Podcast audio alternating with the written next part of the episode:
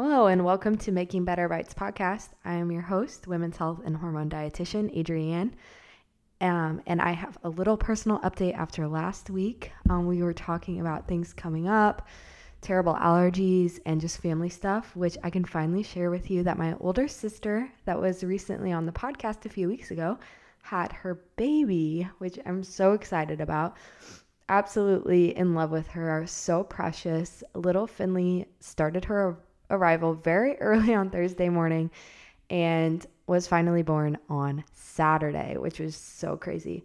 But I just got to meet her this week and she is so sweet. It's unbelievable. I I truly just adore her and adore being an aunt.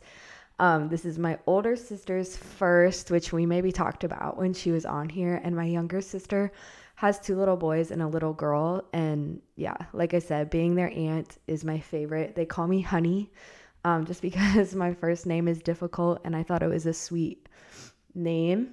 And yeah, um, yeah, I just love them. So I'm so excited to share with you, especially for those of you that listened to our episode about um, about exercise and fitness and hormone balance. Um, you heard that she was very out of breath because little Finley was up in her lungs, in her rib cage, causing her trouble at the time. So she is finally out in the world to be with us. Um, but yeah, so with that exciting news out of the way, um, today's episode is going to be about reducing your estrogen levels and habit changes that you can make with your food in order to do so. Um, and hopefully, uh, my voice holds out. I have still continued to have allergy trouble, and I finally got a decongestant today because I just couldn't handle it any longer. Um, but yeah, I don't know. My voice sometimes gets a little crackly, so I apologize in advance if that happens.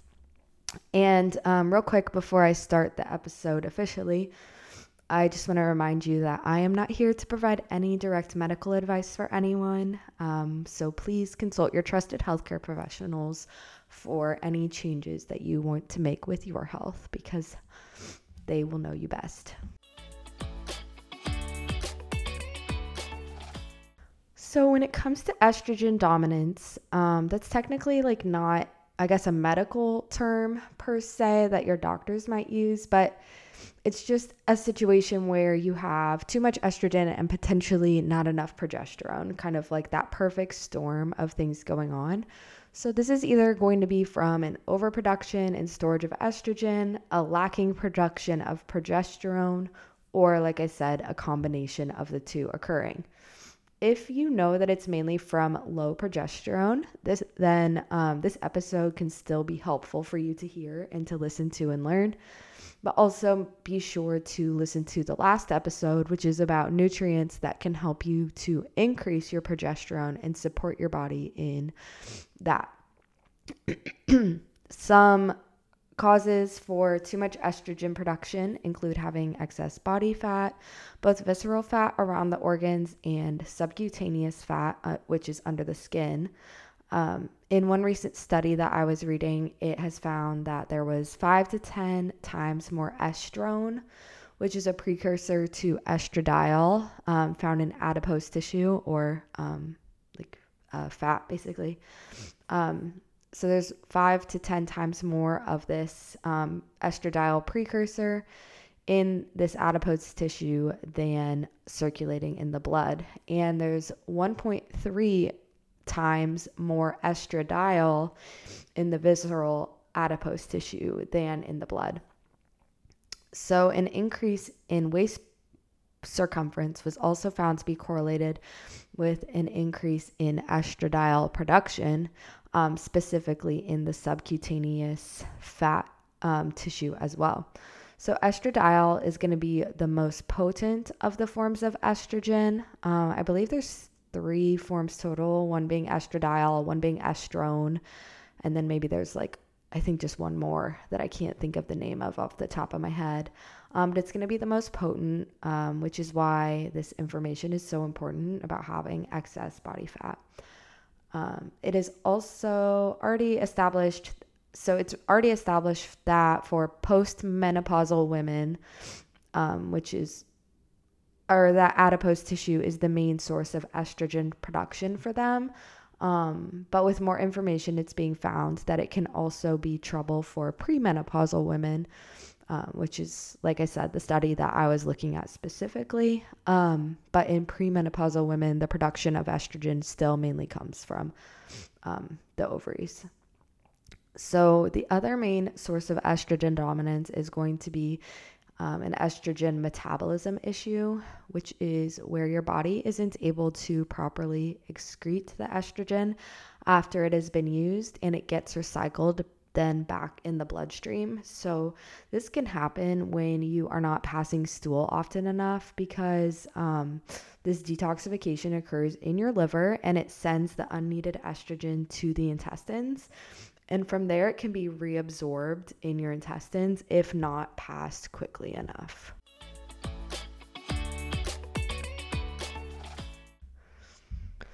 So, what exactly can you do when it comes to your food in order to help lower your estrogen levels and um, be on your way to feeling better?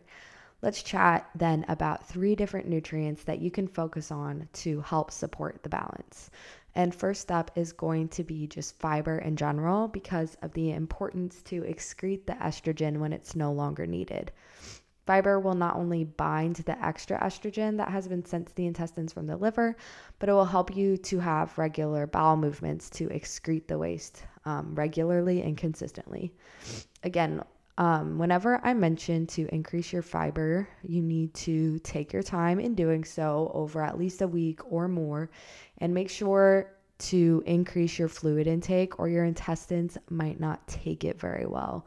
Um, you can have a lot of bloating, maybe some gas, and constipation. So you need the fluids to help push things through because fiber adds bulk to your stool and it also absorbs water that is in your intestines um, and that can make things more dry and uncomfortable for you to pass so i know that um, fiber can be found in supplement forms um, but i really encourage you to make sure that you're adding in foods that have fiber instead um, because a lot of the supplement forms are going to have um, what's called psyllium husks as the main ingredient, which, um, yeah, is just going to or add that bulk to your stool. And I don't know, it can cause a lot of discomfort.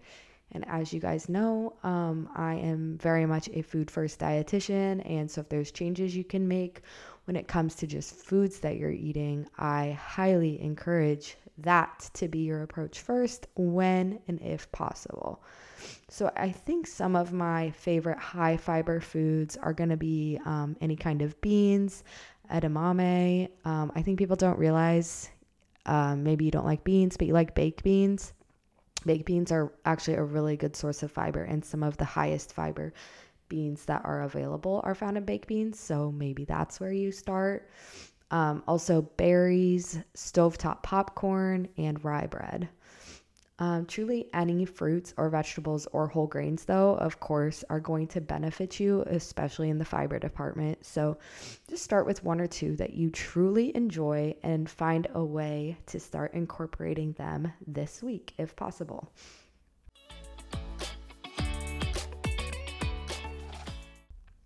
Next up for nutrients is going to be lignans, which is actually a phytonutrient that acts similar to estrogen and um, is what is called actually a phytoestrogen.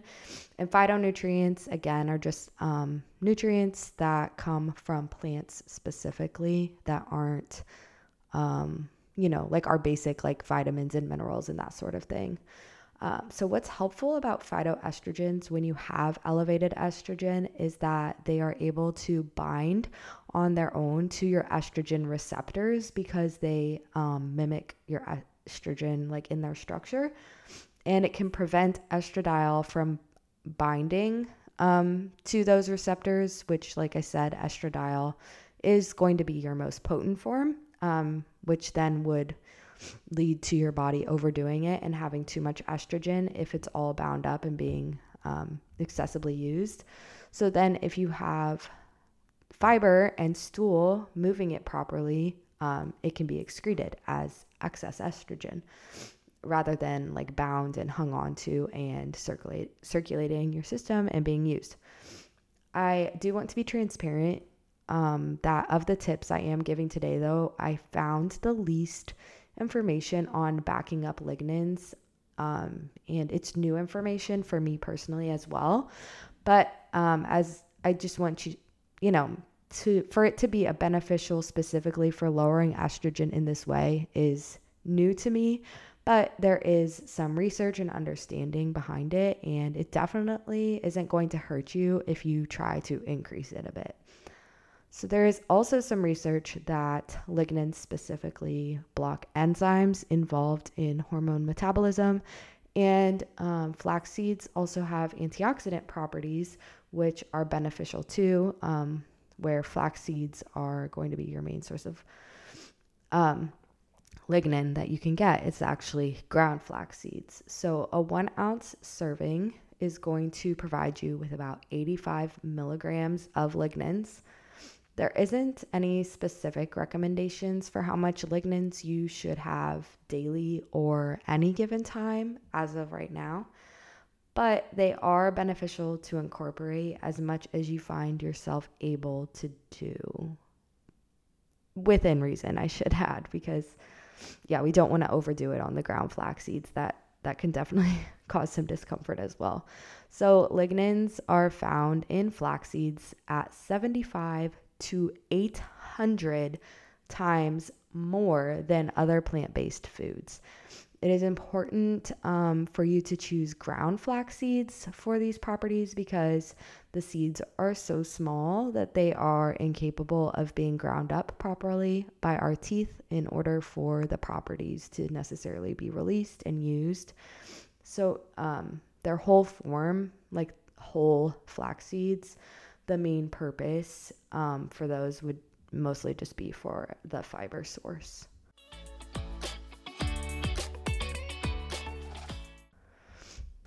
And then finally, I want to talk to you about the importance of consuming cruciferous vegetables. So, cruciferous vegetables have compounds that can metabolize estrogen and break it down into your good metabolites. Um, it also helps to support liver function, which is what we've already mentioned, helps clear out the estrogen for detoxification. So, this cruciferous vegetable group is going to be very hearty greens.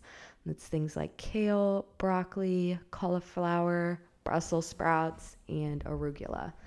Again, this isn't an exhaustive list of all cruciferous vegetables, so be sure that you're going to find the ones that you enjoy and um, definitely mix it up what you choose to eat and how you cook it. Cooking styles can change the flavor of food dramatically.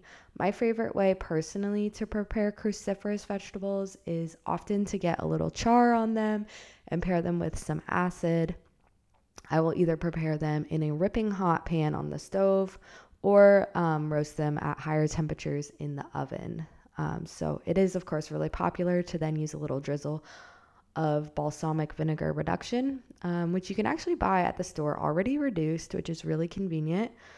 Um, and that's perfect because it's going to add a little acid and a sweet taste to help balance out your naturally bitter vegetables that come from the cruciferous group.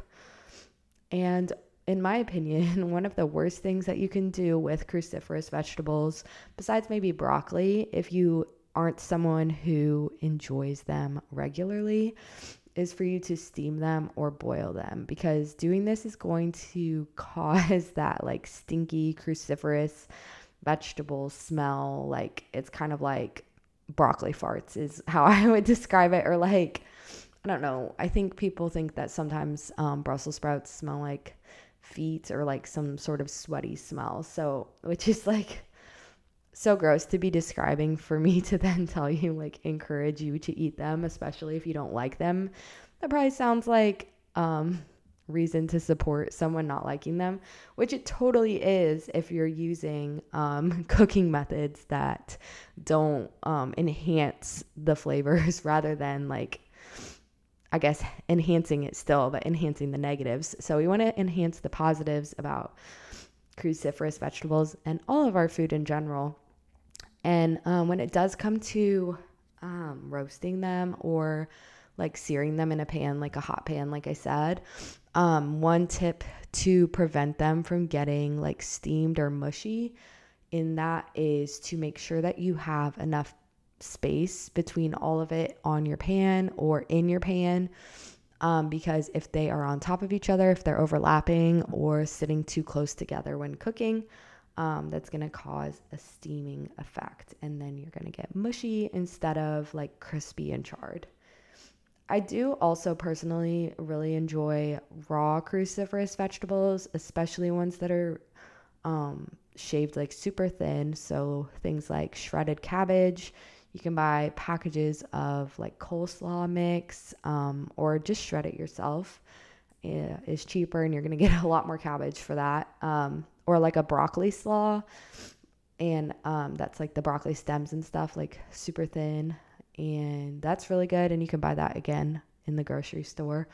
Or um, I also really like raw shredded Brussels sprouts that are thinly shaved and tossed with a vinaigrette. So don't be afraid of trying new things and new preparations. Um, it's going to make it more fun for you, and it doesn't always have to be choices that are going to be overly time consuming. So make sure you take all of that into effect when you're going to buy a new vegetable or try something new or try a new technique is that um, you have the time for what you want to do, you have the desire for what you want to do, and you have a plan before you buy it for how you're going to use it, whether that's a recipe or like how it's going to be a side dish or if it's going to be incorporated into your entree.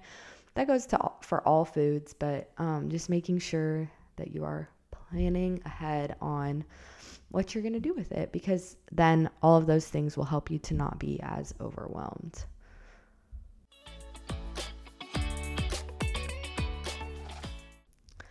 So that was um, pretty short and sweet. Not a lot. Um, sorry that I've talked about. Hopefully, hopefully you did learn some things. But um, as this episode is coming to a close, I want to remind you one more time here that I am going on a summer break with the podcast. So I will be back to releasing my weekly episodes the week of September 5th. Um, you can go back to old episodes, of course, and listen to them if you haven't yet, or just to refresh your memory. And you can also go on my website if you want to reference the text version of past episodes. Um, I am working on transcribing all of them, but I already have a handful there available for you. And by all of them, I mean all of them from the start of this year when I officially moved into hormone health. I'm not going to transcribe the older ones than that. Um, but that's still a good, like, I think like 20, 15 to 20 episodes, which is crazy to me. I've, I've never been so consistent or felt so passionate about what I'm talking about while the other things were interesting to me and I still cared about them a lot. Um, yeah, I really care about getting this message out and women understanding the importance of their health and their hormones and how they can do so with food um, rather than relying on too much medication or feeling like birth control um, is going to be their only answer. And just sharing my experience because I have learned so much about this all along the way and learned so much about myself and about how the female body works and menstrual cycles. It's really, truly incredible. And I want to share that information with as many people as I possibly can. So, um, yeah, all of these resources, my information is always linked in my Instagram page, which is like my main hub. If you aren't following me there, that is where I'm consistently going to be um, no matter what. So that is the time. Now is the time to really go do that. Find me on Instagram. I'm going to link it in the notes. Please just, you just have to click the link and it'll take you straight there and you can hit follow. Um, super simple. And I'm going to continue posting there, of course, over my break about new information, things I learn, upcoming events, and I'm going to be releasing more hands on resources um, directly for you to have that I've had in my mind now, and I'm finally going to have some time to develop them. So I'm super excited about those things.